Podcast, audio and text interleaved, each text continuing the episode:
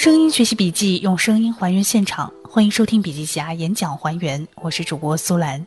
今天为大家带来的分享是腾讯产品经理张帅在二零一六众创分享日活动的演讲，《拯救你的产品，答案在里面》的下半部分。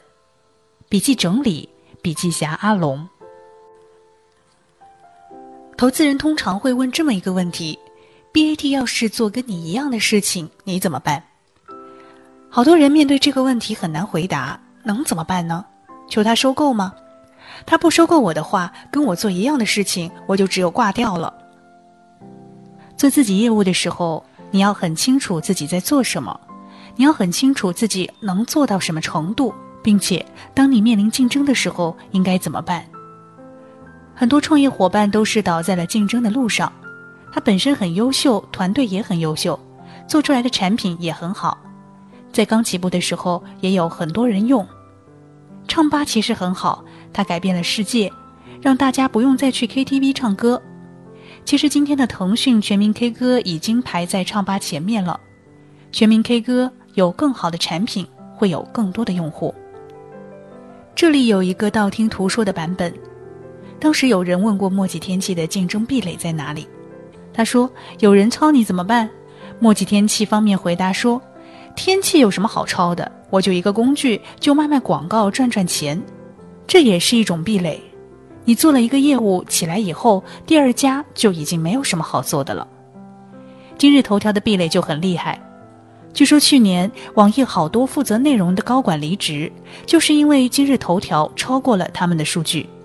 然后腾讯内部也开始紧张了，腾讯新闻也是排名很高的一款产品，要是掉下来的话，会影响大家的福利。于是我们就出了天天快报，但是对比今日头条还是有很多不足。再来，我想问一下大家，你们觉得有用的产品重要还是有趣的产品重要呢？其实产品有用加有趣是最好的。很多时候做产品的人容易陷入一个主观的思维，产品经理总觉得产品就是自己的孩子，一百样都是好的。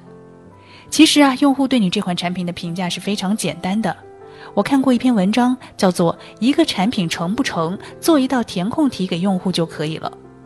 比如说，支付宝是一款什么产品，请填写。然后用户在里面填，支付宝是一款可以获得有用知识的产品。当然，我这里是打个比方啊，你就成功了，这就是用户口碑。然后用户就会对你有认知。这个认知如果是正面的就好了，但这还不够，因为这只是有用，用户不会主动到处跟人推荐支付宝。但如果产品服务有趣的话，用户就会主动去推它。曾经有一款产品叫脸萌，这类的产品还有很多，像魔幻相机等等，这些东西风靡互联网的速度非常快。一个有用的东西在今天这个时代还是蛮累的，也存在着竞争。大家注意力转移的也很快，一个有趣的东西可以迅速在大江南北展开，然后大家会去讨论它，在一段时间内形成一个非常强的热点。建议大家在做产品的时候，有用固然是重要，但是要把有趣的好好琢磨一下。做的东西别人用完以后是不是乐意跟别人去分享，这个非常重要。用户对有趣的产品有感情寄托。通常都说现在是 IP 经济，粉丝很疯狂，情感归宿的力量是最大的，这是一种信仰。如果你可以做一个有趣的东西的话，你就会有粉丝，粉丝会为你摇旗呐喊，然后能够发展到更多的粉丝。如何做用户口碑呢？掌上英雄联盟有一个做的比较失败的案例。其实，用户的满意度等于用户的体验减去用户的预期。我们先来解释一下什么叫用户的预期，就是你的用户在没有用到一样东西之前，你先告诉他这个东西大概是什么样子的，就是我家的方便面牛肉有那么大一块儿，但买回去以后发现不是这样子的，于是这个用户满意度就会比较差。不过，如果全世界的方便面牛肉都只有这么小，广告上面牛肉都这么大的话，那就算了。五年前，人们对于 PC 机的预期非常高，那个时候电脑很难做出一些革命性的突破。虽然它用户的体验可能已经达到了九分，但用户对它的预期可能是十分。所以，实际上一台新的电脑上市的时候，用户的满意度可能是负的。那时有一款产品叫苹果手机，用户对它的预期是零。二零零七年出来的第一代苹果就是百酷，可以听音乐，连 iOS 都没有，体验值很低，可能只有三分，远远不如电脑的九分。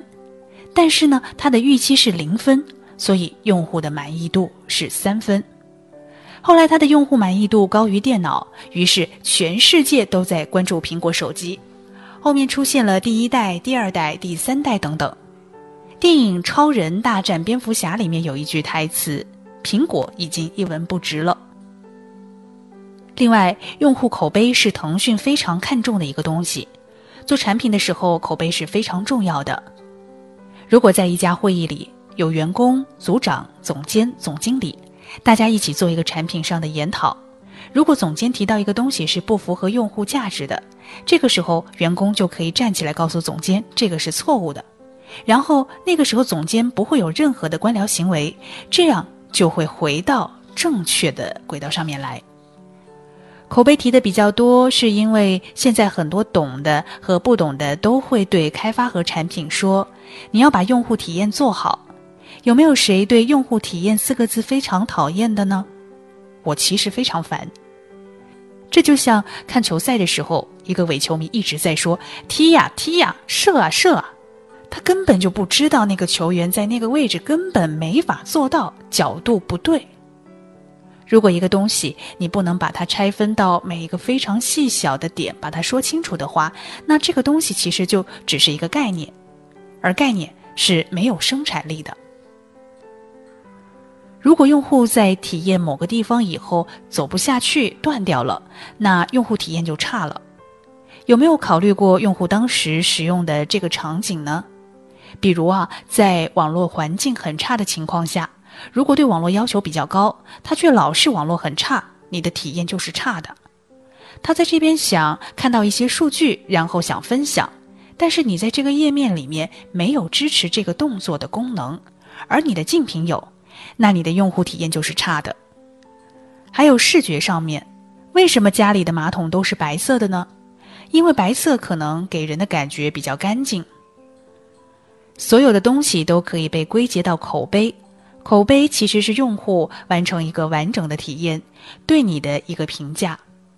这个时候就可以通过口碑去认知产品的用户体验到底好不好。因此。接下来可能要花更多的心思，让用户把认知变得更有产品价值一些。如果你做了一个东西，辛苦了一两年，用户很多，公司的影响力也很大，结果到用户这个层面却只是一个领福利的地方，这确实是比较伤心的一件事儿。接下来我们要来讲的是怎么挑选设计稿。首先啊，我要说的是，官方是有价值的。我觉得 logo 没有太大的用处，用户不会因为一款产品的 logo 好而从不用变成用，当然也就不会因为你的 logo 丑从用变成不用。官方是有价值的，你是官方的东西，用户就会选择信任你，信任是有价值的。我们的团队是一个民主的团队，不会强加自己的价值观给大家。我觉得你做的每一件事情都要有自己的逻辑去支撑它。大家的角度不一样，逻辑就会不一样。这个事情没有对和错，你只要知道自己为什么会这样做就可以了。再来呢，我们要清楚自己的逻辑。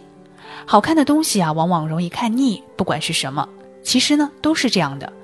作为一个不懂设计的产品经理，我们挑选设计稿的时候要有自己的逻辑，一切的一切都是为了产品服务。翻一下二零一二年开始的 iPhone 和 iPad 年度十大设计产品，看看有几款是活着的呢？没有几款是活着的。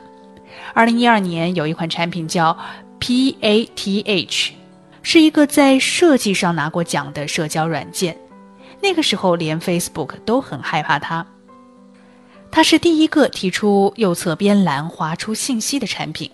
当时 PATH 的私密社交以及它整个产品设计在业内都是被广为推崇的。改了几个版本之后呢，他又改回最丑的那个版本，因为划那个抽屉里面的东西信息曝光率非常低。当时有一个数据，只有百分之二十的用户会把它划掉。就算设计很好，思路很好，很小清新，业内很推崇，就是没人用。最后他不得不改回去了。因此，大家在平时选择一个方案时，都一定要有自己的选择逻辑，哪怕是错的，你可以慢慢修正它。当有了第一次、第二次、第三次的积累以后，你就会有一套自己决定某些事情的方法论。这个时候再用它对上沟通、平级沟通、对下沟通，都振振有词，别人都会觉得你很专业，比较容易说服对方。再来，我们要来说的是场景和规则。移动端其实是由场景驱动的，然后在每一个场景下有时间、地点、人物、事件，构成了用户的使用场景。场景是有规则的力量。每个场景都有自己的规则。今天在这个场景里，它其实也是有规则的。规则会暗示你的行为。在这个场景里，不会有人穿的很少，也不会有人吃东西，因为大家觉得这是不符合这个场景的规则的。所以，规则可以暗示你的行为，这个是非常重要的一个力量。掌握了场景和规则以后，就能够知道用户的预期和行为大概会是什么样子的。很多人在设计产品的时候会去猜用户怎么用，猜的时候其实是凭经验，这样的行为很危险。如果实际出来时你跟用户的使用场景偏离了，那就是一场灾难。但优秀的产品经理大概可以猜到你在用这些东西的时候会是什么样的场景。微信团队在分享摇一摇这个功能的时候，很多用户大半夜在那边摇。其实用户就是想摇一下，这个时候还有谁会失眠？这个心态你不知道，但张小龙知道，他就是想看看谁在失眠，谁跟自己一样倒霉失眠到三点，摇出来以后聊两句就散了。我们再来说一下预期管理，预期管理就是会议室，有一张桌子，有很多椅子，大家坐在这边开会。忽然有一天，这个会议组织者说：“把所有的椅子都撤了，大家都站着开会，节约时间。”这个站着开会有一段时间很流行。IBM 据说他们就把会议室的所有椅子都搬掉了，全部都站着开会，提升效率，把该说的事情呢在最短的时间内聊掉。因为会议组织者站着也很累，据说还真的有点效率。这就是一种超预期。接下来给大家举一个特别好玩的例子。我有一个很好很漂亮的女性朋友，零五年去酒楼的时候，我就想跟她建立一些好感，于是就用了一个超预期的办法。我下面穿的是牛仔裤，上面是 T 恤，我把 T 恤的袖子卷起来，牛仔裤的一个裤脚呢卷到了膝盖，去见他和他聊天，留下了一个很差的印象。然后晚上请他吃饭，到了一个比较好的西餐厅，穿着西装，踩着皮鞋，吃东西的时候呢特别斯文。他大为改观，觉得我是一个很好的人，建立了深厚的友谊。他每次跟别人聊天的时候都会说：“当时张帅留给我非常深刻的印象。”这个其实就是预期管理的力量。设计产品的时候一定要重视预期管理。如果产品在设计过程当中没有去做预期管理的事情的话，这个产品一定是一款普通的产品。预期要跟场景结合起来。张小龙当时说：“微信为什么没有在线状态呢？因为他希望给用户的预期是用户永远在线。”二零一二年刚有微信的时候，我发了一条微信给对方，等了五秒钟，对方还没有回复我的话呢，我就会马上追发一条短信给对方，这样可以确保对方收到我的信息。这样的经历我用了一个月，后来我就不用微信了，因为我觉得它没有短信来的那么准。这是当时最早一批微信用户的心态，QQ 可以明确看到他是不是在线。过了半年，身边人都用微信以后，我又开始用了。一开始还是这样，发一条微信给别人，同时发一条短信给别人。后来这样的行为就持续了两天，因为我发现啊，每一个收到我这两条信息的人都骂我神经病。这个就是预期的区别。微信真正做到了用户永远在线。希望这两个名词，所有热爱产品的人都要牢牢记住：场景和预期管理。我出差都是吃肯德基的，因为我对它的预期就是卫生不好吃，但是吃后肯定不会拉肚子，我就不会有风险。它可以给我安全的保证，所以场景非常重要。有用和有趣同样适用于管理。先说有趣吧。你要讨一个女孩子的欢心，才有机会可以和她在一起。要跟你的用户谈恋爱，就是你的用户要时刻惦记着你，愿意时刻的过来看看你。在这当中呢，预期管理就会非常的重要。开心网的用户为什么会去微博呢？微博的用户为什么又会去朋友圈呢？两三年前，有很多人认为微博已经死了，其实没有。微博为什么又有自己继续活下去的空间呢？我们自己思考，就是从这两点出发：场景和预期管理。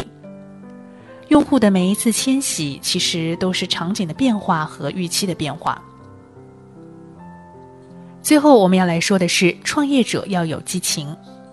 所有的创业者首先都要有激情，没有激情的人很难想象他会创业。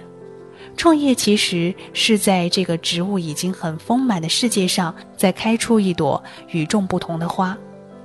既然要去开这一朵花的话，就肯定要有自己的特点和特征。首先要有一颗不断进取的心。NBA 里面有这么一句话：永远不要低估一个冠军的心，哪怕这支队伍再烂，但他曾经拿过冠军，你就要小心他。一不小心，他就会击败你。创业者也是一样的。如果你是一个有心人，你就会每一分每一秒观察你身边的用户，他们在这个场景里面会做什么？他们现在为什么用别的产品不用你的产品？你的产品机会在哪里呢？这个世界上大多数的人其实都是在做同样的事情。今天的分享差不多就结束了，谢谢大家。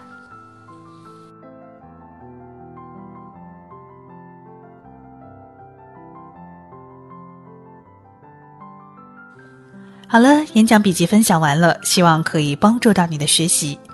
如果你有什么想说的话，或者有一些意见或建议，都可以在我们的留言区和我们来进行留言和互动。参与互动的朋友有机会获得笔记侠赠送的免费小礼品。这里是笔记侠，我是主播苏兰。更多好笔记，请关注微信公众号“笔记侠”，微信公众号“笔记侠”。